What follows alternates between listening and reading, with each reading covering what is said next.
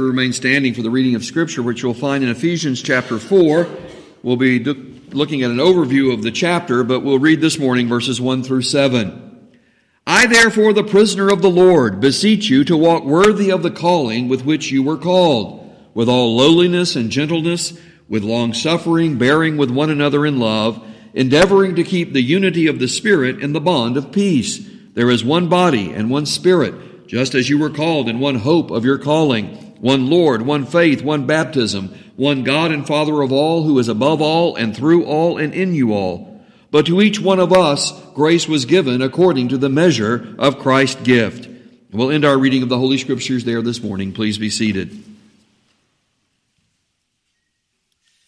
Now, whether we do it or not, there can be no question that a regular health checkup is indispensable for one of the benefits of a quality of life.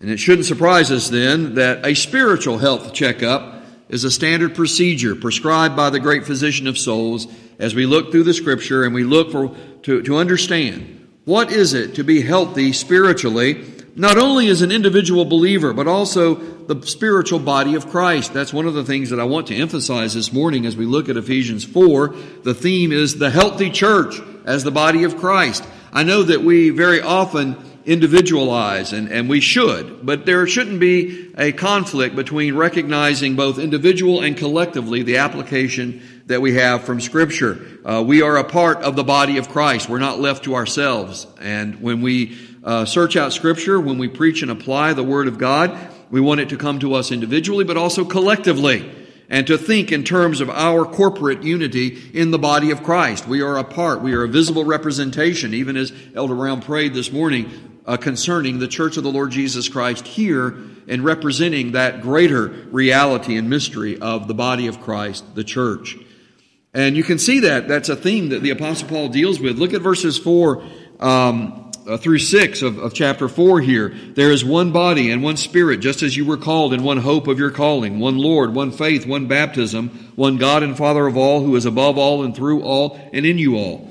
And so there, there is this uh, mystery of the wonderful unity that we have within the body of Christ, one body, uh, even though we don't lose our individuality as parts of that body. Also, you can see that in each chapter, Paul deals with this. Look at chapter 1, verses 22 uh, through 23. You can see there, just over a few uh, uh, verses, beginning in uh, verse 22.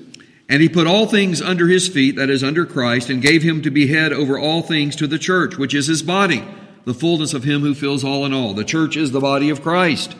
Uh, you could look at chapter 3 and chapter uh, uh, uh 4, chapter 2, chapter 3, and chapter 4 again. We'll look at this in a moment, but verses 15 and 16 of chapter 4. But speaking the truth in love may grow up in all things into him who is the head, Christ from whom the whole body, joined and knit together by what every joint supplies, according to the effective working by which every part does its share, causes growth of the body for the edifying of itself in love. The church is the body of Christ. Christ is the head. And we are individual parts and members uh, of it, livingly united to Christ and to one another. So you can see that's the theme that the Apostle Paul is dealing with in this wonderful book uh, of Ephesians. So many mysteries and uh, challenging things he has to say to us, but I want us to see the big picture as well the healthy church as the body of Christ. Now, throughout chapter 4, uh, Paul uses words that he borrows from personal body and mental health. Uh, and he uses these and applying them metaphorically to the spiritual well-being, to the spiritual health and sanctification of members of the body of Christ, individually and collectively. How it is that this is to benefit us individually, but in benefiting us individually, we are connected and livingly united to one another, and is for the benefit and the health of the body of Christ, the church, and in its local representation as we're gathered here. Uh, let me just go through some of these because I think it's very interesting, and I want you to see that this is the intent of the Apostle Paul. In verse 2, he talks about lowliness of mind. That is to think lowly, not to be arrogant, not to be puffed up, not to have a big head. Pride and arrogance, as we know in Scripture, to, to have a, a, a big head, to uh, exalt yourself over others in pride, to look down upon them in scorn, to think you're better than others, to fill your own ego with your thoughts of self importance and worth. That is not healthy. It's not healthy mentally. It's not healthy spiritually. And so Paul starts out in verse 2 with saying we are to have this lowliness. We're to have this, um, this attitude and this mindset of humility before God and one another in the body of Christ. In verse 3, he speaks of a bond, the bond of peace. Now, we hear that word bond, we might think of it as a legal bond, a, writ that binds us or, or, or controls or um, uh, has authority. But that's not the word that's used here. Uh, neither is it a word for glue, not something that we glue together. Actually, the word bond that is used here in verse 3 has to do with physiology of a living body, of a joint, how the muscles and the joints are knitted together and work together. It's a living connection. In verse 9, he speaks with this curious term of the lower parts of the earth. Uh, he's speaking in reference to the incarnation of the Son of God. And this phrase, lower parts of the earth, seems to reference the mystery of conception and human reproduction. Uh, it is, it's a curious phrase. In verse uh, 12, he uses the term equipping. Now, the term equipping is a technical term used for uh, putting things and preparing things uh, that are fit and useful, making them useful. And it's actually used medically for setting a bone, uh, so that a bone knits back together and is useful again. Uh, that, that's something, again, amazing to me just in terms of human physiology, how a broken bone can be set and it can actually grow and knit back together. And I think sometimes they say it even has a stronger uh, uh, bond, a living bond where it's knit back together. And so the application is to uh, our being made fit as the body of Christ, as the church. Uh, another word, it's not used here, but one that we often use is orthodox. It means to be, to be kept straight, straight in the opinion, straight in the teaching, and straight in the glory of God. Uh, to be straightforward about that. And so Paul talks about equipping the church so that we're, we're uh, equipped, we're set, we're fixed uh, to be useful in the service of Christ. In verse 13, he talks about the stature of the fullness of Christ. Now, this is a description of maturity, of full age, uh, represented to us as a good thing, that we should be mature, we should be growing. Uh, we shouldn't be stymied, or we, we shouldn't be, as he co- compares in verse 14, uh, children in childish immaturity. We should be uh, growing in the stature, in the fullness of Christ, and not be immature children, either lacking mental or physical development or indulged or spoiled selfishness. So he uses those contrasts to tell us about what is healthy. In verse 16, again, he uses this terminology of being joined and knitted together. And this again has to do with a healthy body of ligaments and joints. He's using terminology that has to do with the physical body, uh, correlating that to our spiritual body uh, in Christ, that we're joined and knit together that we are livingly united to Christ and to one another. And the body serves as an amazing example of that. He says in verse 16 that it causes growth. Again, this is a very interesting description that Paul gives us here that has to do with sustaining life. It doesn't mean it has independent life. The body doesn't have independent life. It depends on other things. It's not self-existing. But the body to be healthy is growing. And we all know that. We've seen our children grow up. And we know how they're uh, amazingly how they grow together, how from little bitty babies, how their body and all of its aspects grow uh, correspondingly. Their muscles don't outgrow their bones uh, if they're healthy. There is this um, uh, uni- unity to the body and the way in which it uh, develops and it causes growth. It's healthy and it's alive. And that's the terminology that Paul is using about the church of Christ to be healthy and alive in terms of a living organism, of being joined and knit together and growing together in terms of what God says that growth is. I think this is important to us because oftentimes we begin to think of other things and say, oh, is the church healthy? Is it growing in this way or that way? But it's not what Scripture says. And that's why I'm wanting to draw your attention to uh, chapter 4 this morning that we look at what Scripture says is a healthy church in our living union with Christ. In verse 18, he warns us about uh, things that are unhealthy. He uses the term blindness. Now, the term in verse 18 is not strictly about visual blindness, it actually is a word hardness. Uh, it has this medical sense of being calloused or scarred over, and it's applied to conscience, to be scarred over. Uh, in verse 19, being past feeling as a way of describing what that scarred over blindness or hardness is about. And it is to cease to feel pain. And morally and emotionally, it means to, to cease to be sensitive to the Holy Spirit. to cease to be sensitive to the things of God. He, he says uh, that's the way the world is, and we're not that way. We're alive in Christ, and by that living union, we are sensitive. Sometimes it may be painful, but it hasn't been calloused. We have to accept that pain, the pain of, of conviction and the pain of repentance. Sometimes it's, it's the pain of forgiveness. Have you ever been uh, pained in forgiving someone? Not because uh, you resent forgiving them, but because it's caused hurt and pain, and the forgiveness is a part of that healing. But it is a painful process. But we're not to be past feeling. We're not to try to neutralize those feelings. We're not to try to cauterize or to, to um, in any way, uh, scar over those feelings and uh, become unfeeling in terms of our Christian uh, sensitivities. Verse 22, uh, he uses a term again that's uh, pretty shocking or speaking of uh, the world that grows corrupt and the flesh that grows corrupt without the life of the Spirit and without the life of union with Christ, this grows cor- corrupt is rotting death like a cadaver. Uh, like I said, that's kind of a shocking description there. It's a graphic description of the effects of the deceitful lust um, that uh, is morally rotten. And that's what he's saying apart from Christ.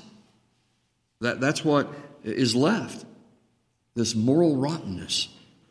And then verse 13, I'm sorry, verse uh, 32, he ends with the term tender-hearting, tender-hearted. Now, once again, uh, it's valuable to look closely at this. We see the word heart and we, we think, uh, you know, that that's the word that's used, but it's really a word that has to do with healthy bowels because we, we tend to speak of the heart, but in the culture of the times of the Bible, it had to do with that sense of, of well-being, uh, in terms of uh, just healthy, uh, uh, a healthy condition. And you might think of this as the opposite of the intestinal flu. And it, I'm sure we've all had our bouts and had our experiences with the intestinal flu. And so, what Paul is writing here is the opposite of that. As a church of Jesus Christ, we're to have health. This health that isn't uh, described like intestinal flu, but a health that is applied to us spiritually, that we're a healthy, um, uh, well balanced, and um, spiritually mature, and livingly um, expressive in terms of our union with Christ and with one another uh, that really relates to our worship and God's means of grace. I know that you probably have heard, and maybe you have experience with this, with uh, someone with uh, hypochondria. Maybe you've got someone in your family. Uh, there are, of course, lots of jokes about the, the relatives within the family that have hypochondria and that, that go about and at every turn are trying to diagnose themselves with some uh, malady or some disease or some illness. And uh, one of the worst things you can do is go online and start reading of symptoms. Every time you start reading these symptoms, uh, it seems like, oh, that's me. I've got that. Well, we know of situations like that. But I think one thing that we need to be careful of is that rather than hypochondria, we don't become hypercritical within the church. Hypercritical is to be obsessed with little faults. Are you always looking around for disagreeable things and saying, oh, this is not right, this is not good? Um, are there things that just grate on you the wrong way, like fingernails on the chalkboard, that you let those things get the best of you rather than looking and focusing on what Scripture says is a healthy church? Do you let those things start hypercritically turning you sour and disagreeable? That's what I want to warn us about. And as we look to Ephesians chapter 4 here in verses 1 through 6, a healthy body shows unity and balance. And a healthy church body has unity and balance. In verse 1, Paul writes uh, of being worthy. He says, I therefore, the prisoner of the Lord, beseech you to walk worthy. And this uh, expression, walking worthy, has to do with the way we conduct our lives. That, that word worthy means balanced, balancing the scales. And, and how do we balance the scales? How do we walk? How do we live in a way that's, that's worthy of the calling with which we are called? How do we have this balance? We find this balance in terms of Scripture. Scripture sets out the balance for us. And I believe we become unbalanced when we turn away from Scripture. And that's why I want to point these things out to you from Ephesians 4 this morning about what is a healthy church. Don't, don't set your uh, focus on things that Scripture doesn't say. Let's look at what Scripture says. Let's be balanced with the Word of God. In verses uh, on into verse 2, he says, uh, to be worthy, to be balanced in the calling with which you're called, in all lowliness and gentleness, with long suffering, bearing with one another in love. That's how we balance these things out by not being uh, high minded or arrogant or hypercritical, but rather by being balanced in reference to the calling that we have. This calling has a goal and a purpose. It's identified and elaborated for a continuing practice based on the settled fact of God's forgiveness in Christ. That's where Paul ends in verse 32 of this chapter. But he says we are uh, to find the balance in the calling with which we are called. We're not to isolate the doctrine of election or predestination. Paul dealt with that in chapter 1. It's magnificent. It's wonderful. I know that it, causes many people problems, but if we take it in balance of Holy Scripture, it is a, a benefit to us. It's something to encourage us and to assure us. I've told you many times, if I didn't believe in the biblical doctrine of election and predestination in reference to the salvation that Christ has accomplished and that which builds His church and establishes His church and represents His church on earth, then I would be futile in what I'm doing as a preacher of the gospel. But I have the surest hope and confidence because of God's decree. I don't isolate the doctrine of predestination and uh, uh, and and um, uh, election and make that a hobby horse. For me, it's not a club to try to beat over people's head. It's an encouragement. And to find balance with that in terms of that calling, that calling that directs us as the called ones called to worship God, called to serve God, called to proclaim and witness and live in terms of our unity with Christ and the changed and transformed life that is sanctified by the Holy Spirit of God. In verses 3 through 6, we exercise the means of grace, and that promotes spiritual health. And I want you to pay attention to the Trinity that's expressed here in verses 3 through 6 endeavoring to keep the unity of the Spirit in the bond of peace. I told you that term bond isn't a legal writ. It's not glue. It's a living uh, organism, a, a, living peace, a peace that is uh, interactive with us from the Holy Spirit and unity of the Holy Spirit. There is one body, the body of, of Christ, the church. There is one body, there is one Spirit, just as you were called in one hope of your calling back to that continual work of uh, the outworking of God's calling and purpose. One Lord, one faith, one baptism, one God and Father of all, who is above all and through all and in you all. So the Spirit, the Lord, and, and God the Father are mentioned there in reference to um, the, the means of grace in terms of the bond of peace how are we bound together in peace and a living union? Do you not know that each time we take the Lord's Supper and we observe it together, we call it a communion, a communion of the body and the blood of Christ? We point out painfully, carefully, we say this is not some kind of magical incantation. We point out that the, the uh, cup of, bre- of uh, wine or juice and the bread do not change into anything uh, magically. They represent to us a greater mystery. Jesus is more real to us by faith than these elements are to our physical senses. Jesus nourishes us more by faith through His Word and His promises than these elements do into our body. There's a great mystery of digestion. I've told you that before. When that bread or when that juice or, or wine pass out of our senses into our body and are broken down and carried throughout our whole body and are life giving. Can you explain that? I can't explain that. I know there's all kind of science that goes along with it. We talk about being healthy in terms of healthy digestion and healthy bowels. I pointed that out to you when Paul says tenderhearted. And we get that in terms of physiology. But do we get it in terms of faith? Do we understand that what Jesus is saying to us there, that the bond of peace is a living union in the Holy Spirit of God, that we share together, that we are bound together in one another's lives with a greater reality than what is physical? That's faith. And Paul says here there's one baptism. That one baptism is Trinitarian baptism. It's new covenant baptism. It's taken the place of circumcision for the new and better covenant. It's in the name of the Father, Son, and Holy Spirit because there is a living union. Jesus spoke of living water. He wasn't talking about physical water, as we well know. The Apostle Paul writes and talks about the regeneration that comes through the washing of the Word. So we know that water is a symbol. It's a symbol of a greater reality, of that which we can't see with our eyes, but is still a greater reality demonstrated in the Holy Spirit changing our lives. That's what is healthy. That's what Paul is writing about in terms of our spiritual health as a church of Jesus Christ. I think it's really interesting to look at verses 4 and 32 and to see the comparative conjunction that Paul uses here. It's like bookends. He says, just as, as you'll see in verse 4, there is one body and one spirit, just as you were called in one hope of your calling. And then over in verse 32, he says, and be kind to one another, tenderhearted, forgiving one another, even as, or just as, it's the same Greek word, just as God in Christ forgave you. So like bookends, this comparative conjunction tells us that, that we are con- continue on in the calling that we have received, and we're to continue on in the forgiveness that we have that's emphasized in terms of divine singularity. It produces a unique unity. We have a unique unity that we're a part of, the body of Christ. And it's a divine singularity. We don't lose our individualism, but it's singularly a living reality that God has brought into the world, the church as the body of Christ.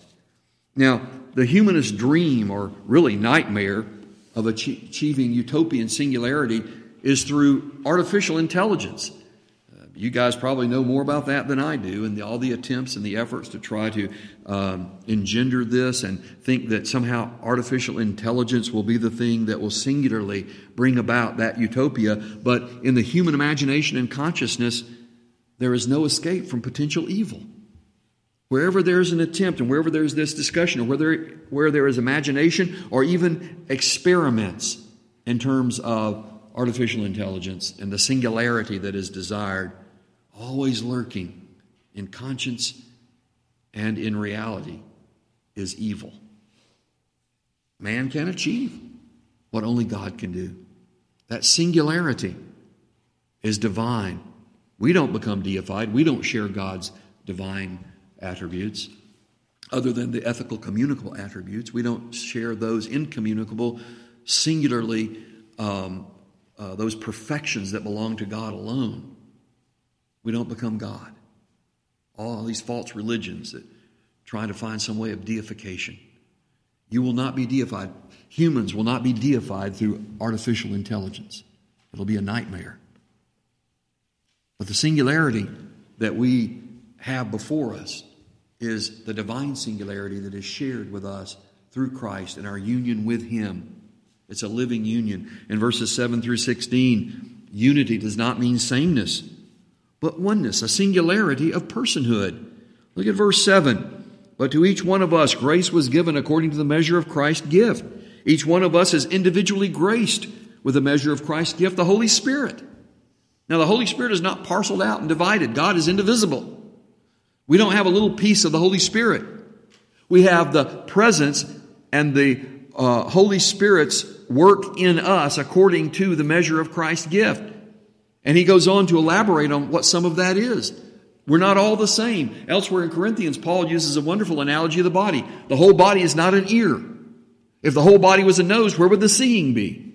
Some are an eye, some are an ear, some are uh, a nose, some are a big toe.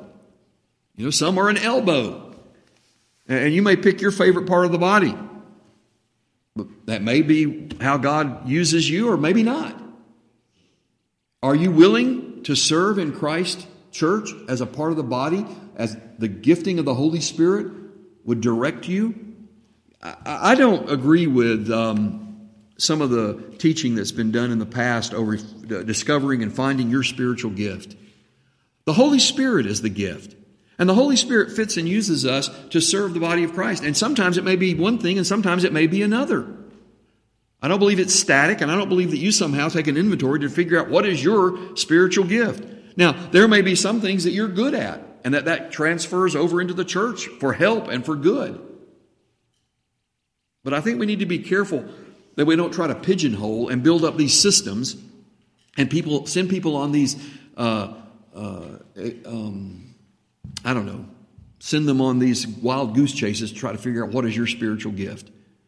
I can tell you what your spiritual gift is it's the Holy Spirit. And the Holy Spirit will use you to serve the church of Christ in the ways that He has appointed and directed and provides.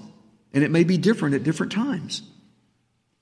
So I hope we can be more careful uh, as we consider those things and as we uh, recognize the measure of Christ's gift that we can be in prayer about, Lord, how would you have me serve you? How can I serve this church? What can I do that would be helpful and that would be good? Not being hypercritical and pointing out uh, problems and, and failures, but what can I do to build up and edify and equip the body of Christ? As you tell us in your scripture, that's what we should do. Look at verses 8 through 10. This really is a reference to Christ's triumphal entry. Where is our Lord Jesus Christ? He's seated at the, in the heavens in the right hand of God, and he rules uh, uh, for the good of his church. He is active. He's involved. He's in greater activity than, than the limitations of his incarnation he could be seen with the eyes of the flesh. He says, I'm going away, and I'm going away that it's good for you. Greater things will be done because I'm going back to heaven. We need to see by faith and recognize what the scriptures say. Look at verses 8 through 10. Therefore, he says, he quotes from Psalm 68, when he ascended on high, he led captivity captive and gave gifts to men. Now, this he ascended, what does it mean but that he also first descended into the lower parts of the earth? A curious phrase I mentioned to you earlier that seems to reference the incarnation in terms of uh, human conception. Verse 10 He who descended is also the one who ascends far above all the heavens, that he might fill all things.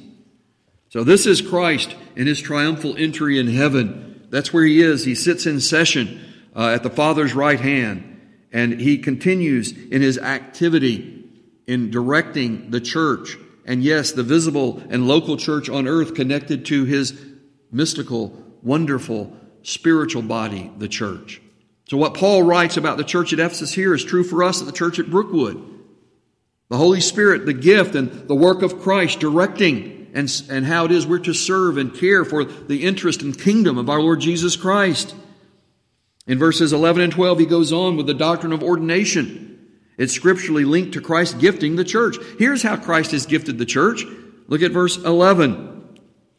And he himself gave some to be apostles, some prophets, some evangelists, and some pastors and teachers. Now, I agree with the teaching that pastors and teachers is explanatory. Pastors who are teachers is not a separate gift. So there are those who are apostles. The, the requirements for apostles are set out for us in Scripture. Uh, we have apostles in the church today. They're just in heaven. All the apostles are in heaven. Uh, regarding prophets, the apostle Paul was a prophet in the church at Antioch before his apostleship was confirmed. There were prophets in the New Covenant church. And there are, were also evangelists, those who were deputies of the apostles. Now, I don't believe that those office gifts continue uh, on earth today. They're in heaven. But we do have uh, pastor teachers, elders within the church that have the, the um, responsibility and the duty and the privilege of administering the word and the sacraments. Pastor teachers. And he goes on in verse 12 for the equipping of the saints, for the work of ministry, for the edifying of the body of Christ. Now, I told you that edifying uh, of the body of Christ, I'm sorry, the equipping, I told you earlier, has to do with um, that, that being useful. Uh, being fit, like setting a bone and it knitting together and being useful again. And so we're to be, to be useful uh, for, the, for the work of the ministry.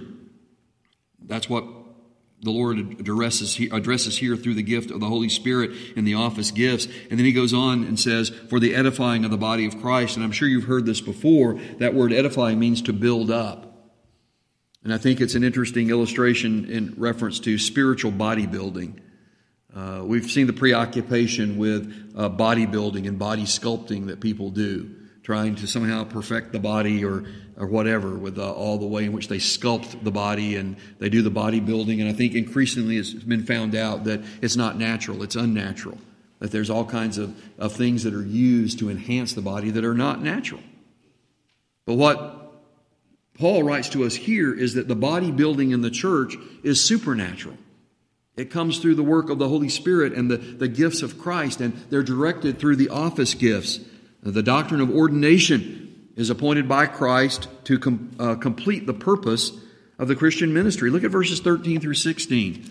He just talked about uh, the Holy Spirit fitting and giving and building up supernaturally uh, for the body of Christ.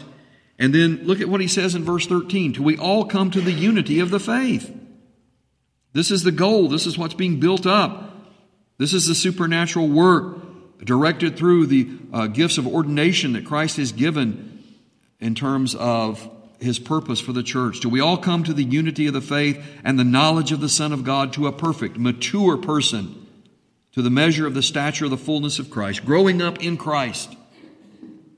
And that's part of the, the challenge that I have as a faithful pastor teacher, is to challenge you and to provide you with the spiritual means, the, the good food of the Word of God, the healthy teaching of the Word of God, the sound doctrine of the Word of God, the fortified uh, means of grace in the Lord's Supper and baptism. They don't operate on their own, but by faith they are declared for us, and they, they are to enhance and build our faith. God has given to us, given them to us for that, to build our faith and that we grow up to the measure of the fullness of Christ, that we are to be growing spiritually. That's why I said that it's important that we look at this collectively, not just individually. Are you growing spiritually? Are you healthy spiritually? You can only be so by God's means of grace, by the work of the Holy Spirit, through God's appointed ways. Are we a healthy church? Don't look at things that Scripture doesn't call our attention to. Look at the things that Scripture says we are to be doing and that we are to be receiving and that we are to recognize in terms of the maturity that we have in Christ and maturing in the faith. In verse 14, that we should no longer be children tossed to and fro and carried about with every wind of doctrine by the trickery of men and the cunning craftiness of deceitful plotting. We shouldn't be a part of these intrigues. Oftentimes, I want to apply this to schemes about church growth and how the church can be more successful or be recognized in the community or in the world. And many times to gain that success, we must compromise and give up the things that Scripture says are more valuable. We don't need the trickery of men. We don't need that deceit.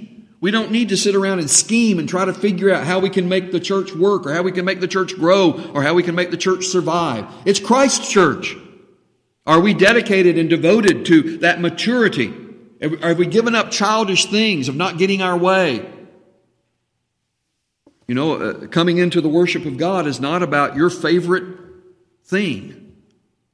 You know, whether, whether it's my favorite music or my favorite style of music, or whether it's my favorite people. Do I get to sit by my favorite people? About choosing favorites. That's childishness. And this is why the scriptures direct us against that, to mature in Christ, focusing on the things that God says are spiritually vital in terms of our living union with Christ. Verse 15, but speaking the truth in love may grow up in all things into Him who is the head, Christ. And so he says to us this, this doctrine of ordination is appointed by Christ to complete the purpose of the ministry. Verse uh, 16, he says, For whom the whole body joined and knit together by what every joint supplies, working to the effective working by which every part does its share, causes growth of the body for the edifying of itself in love. A living organism. I mentioned to you before how the Apostle Paul uses terminology that comes from the uh, world of, of uh, medicine and science and about the body. It's a wonderful, amazing living organism. It's what the psalmist says. Can anyone describe how a baby grows in the womb? We have all kinds of information, particularly as we stand for um, life beginning at conception. And we defend the unborn and we believe in the image of God in terms of uh, uh, the uh, conception of a child. And we stand against uh, abortion. But still, there's great mystery with all that's been done to tell us about the development the gestation of a child in utero. Yet, it's amazing. And we shouldn't lose that sense of wonderment, should we? And this is what Paul says about the church. We're a living organism, spiritually.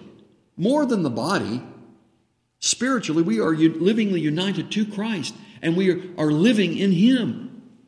That's what causes growth. God's means of grace gives us life giving power spiritual life giving power. That's what Paul is describing here. I think it's so fantastic. And he talks about it in terms of that spiritual growth and maturity to the end and purpose that Christ has designed. That we are growing up into the fullness of the stature of full uh, maturity in Christ in our faith.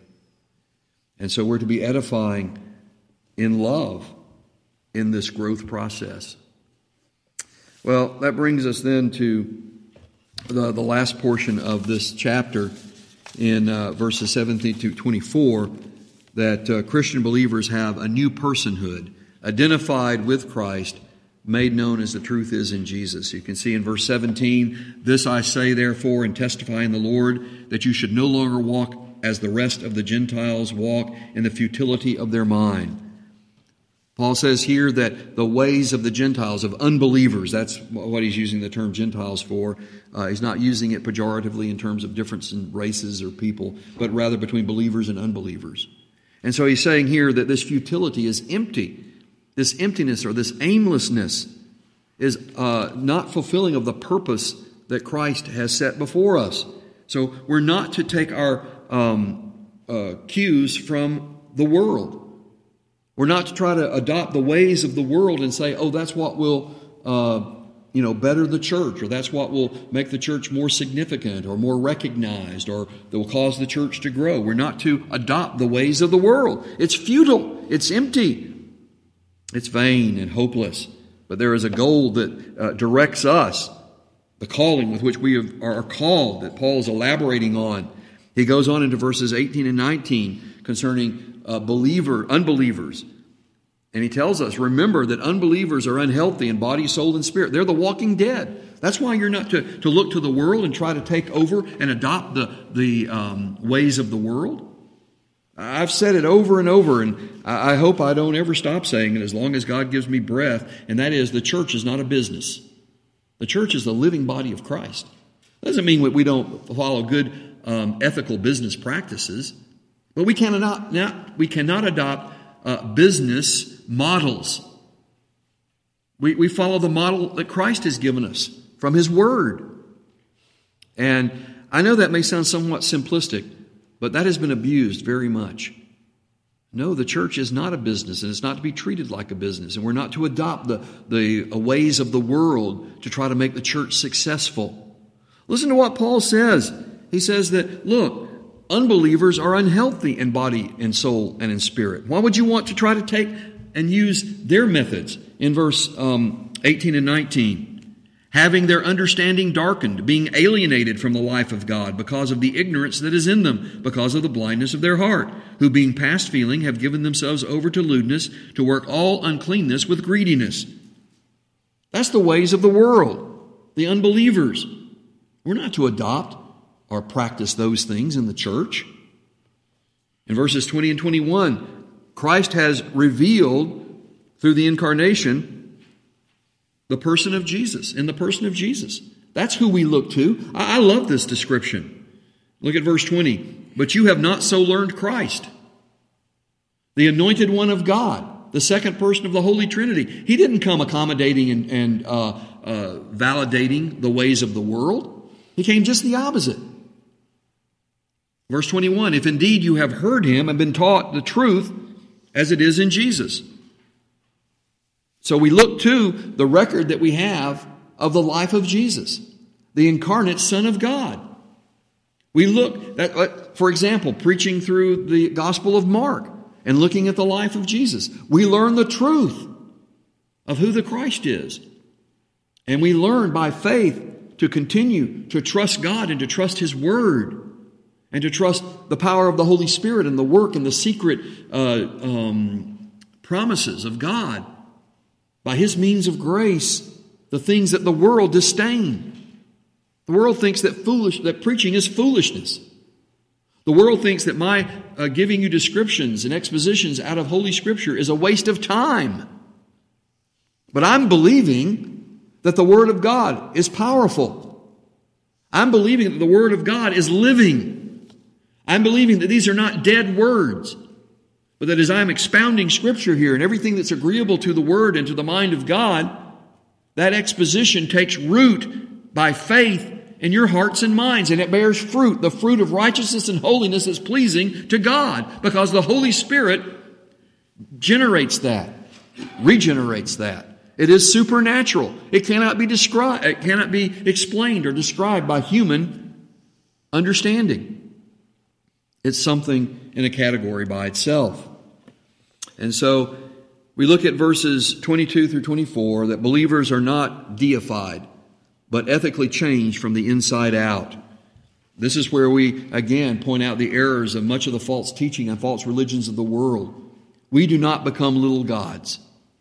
But what is the Holy Spirit of God doing? He's changing us and transforming us with a power that is supernatural, but has its manifestation in a change of life and a change of behavior and a change of mind. In all these ways, we have been changed, changed more and more to the likeness of Christ. Verses 22 and following. That you put off concerning your former conduct. So here he's making the contrast from what we used to be. Like changing our clothes, putting off those dirty, filthy rags of clothes that we had and the way in which we lived. The old man which grows corrupt according to the deceitful lust. That's what we were. We're not that way anymore. Verse 23 and be renewed in the spirit of your mind. That's where the Holy Spirit operates in terms of regeneration. We are a new creation. We are renewed even in the way we think. We have a, a, a, a, our mind is alive to the Word of God. Verse 24, and that you put on the new man, which was created according to God in true righteousness and holiness. So we, with all those wonderful descriptions of Scripture and the parables and the stories that Jesus told, we have been redressed in Christ. We have robes of righteousness.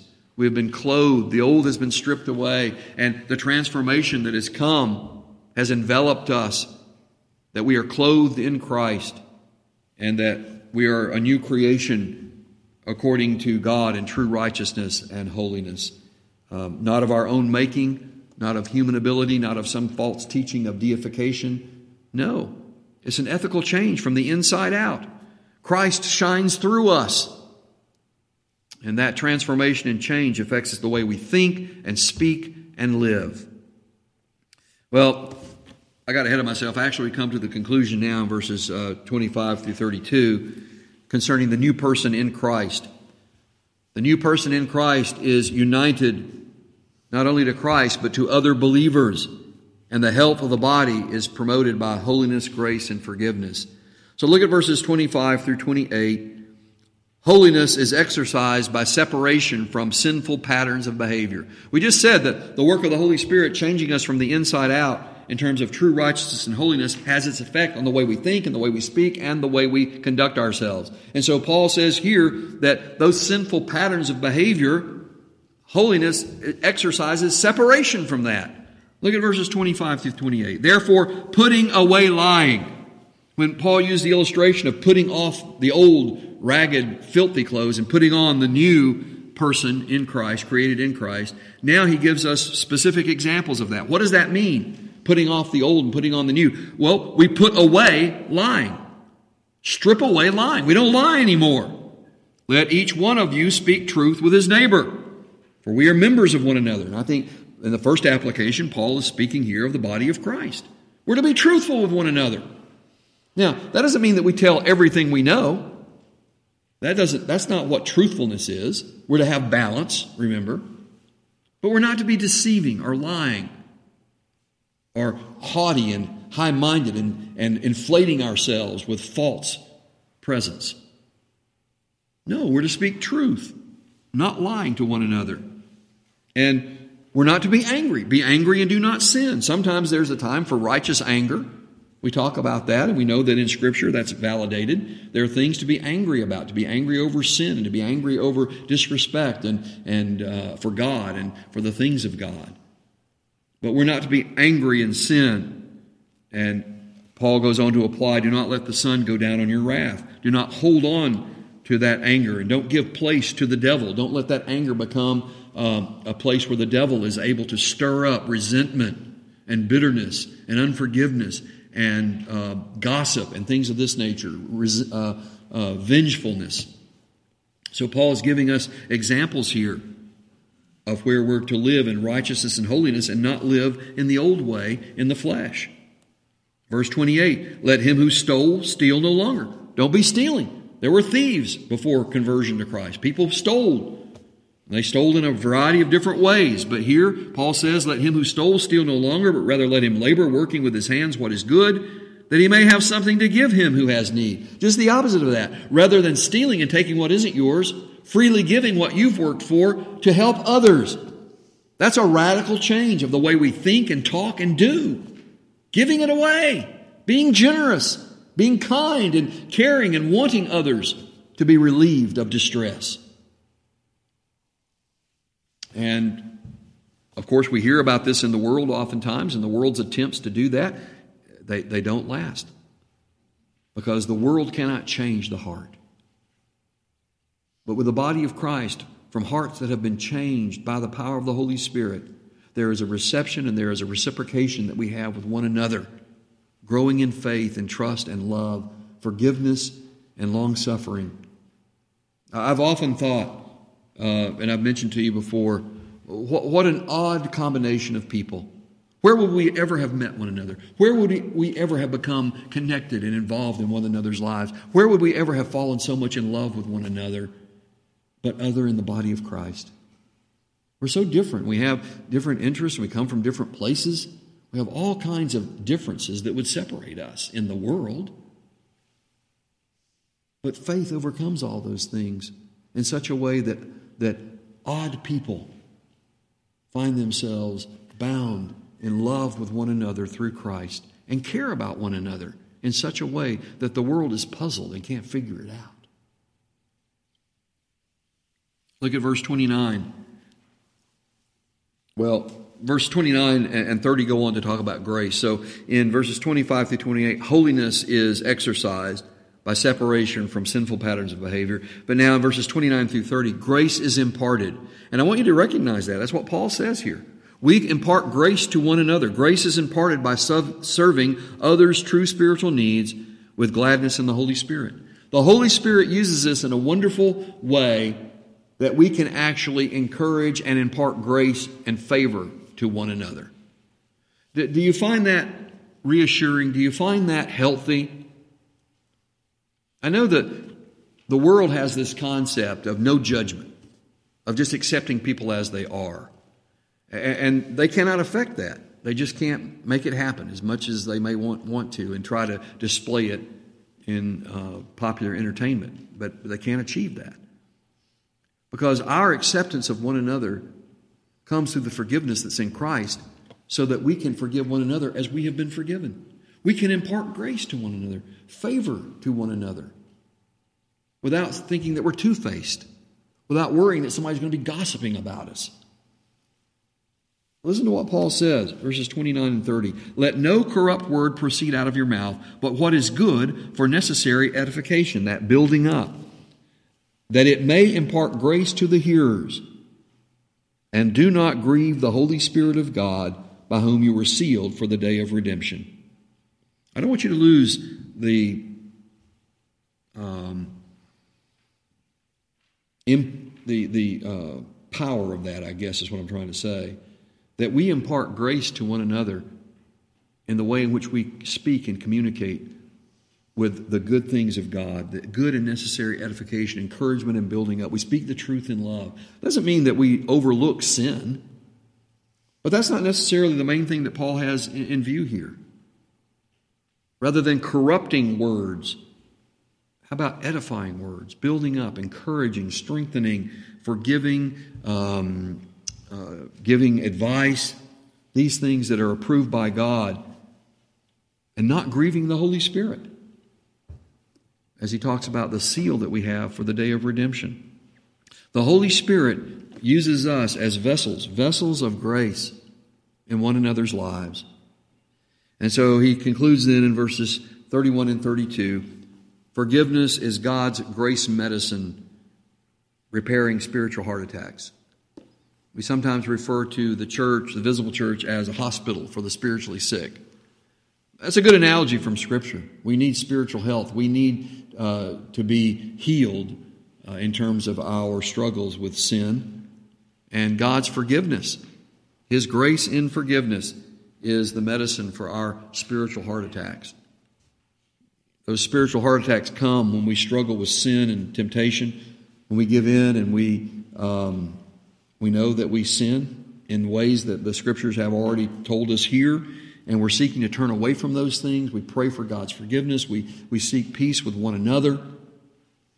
And so Paul says, Let all bitterness, wrath, anger, clamor, and evil speaking be put away from you with all malice. And be kind to one another, tenderhearted, forgiving one another, even as God in Christ forgave you. Now, here and elsewhere, Scripture talks to us about the way we think and the way we speak and the way we act. And it tells us there's a fundamental change, a transformation that happens from within. And that transformation changes according to what is pleasing to God, what doesn't grieve the Holy Spirit, but what is pleasing to God in terms of how we think and how we speak and how we behave. And so the challenge that the Apostle Paul ends with here is not letting the festering sin of bitterness, of wrath and anger, of shouting fits, of slanderous talk, but not let those things take root, but put them away with all malice. Don't dwell on it. Can you have that discipline in the Spirit of God to root out those things and replace them with the mind of the Spirit. Fill your mind with the Word of God. Reference this Scripture. Memorize these Scriptures in such a way that you're directed to be kind to one another. Remember, tenderhearted is to have healthy bowels, not to be uh, sick with the flu. Spiritually, to be healthy forgiving one another even as God in Christ forgave you. Contemplate what that means. We know God's forgiveness. But here Paul says God's forgiveness through Christ. So, is there anyone that you can hold resentment and bitterness against in reference to what Christ has forgiven you? Doesn't mean that we agree with sinful behavior. Doesn't mean that we agree with the wickedness of others in terms of, of forgiving them is giving them carte blanche. That's not what forgiveness is. Paul talks here about how that kind of bitterness and resentment and malice is not healthy. It's not healthy to the individual Christian, it's not healthy to the body of Christ. And so he tells us that our goal and our pattern as the truth is in Jesus is that we forgive as God in Christ has forgiven us. And as chapter 5 goes on, he immediately talks to our being imitators of God as dear children. We not be childish, but we be the little children of God. So he goes on in chapter 5 uh, with more application to what this means to be healthy, to be healthy as the body of Christ, the church. So I hope that you will consider this chapter. Maybe you'll go back and read over it and, and pray and think about it in terms of what it means to have a checkup.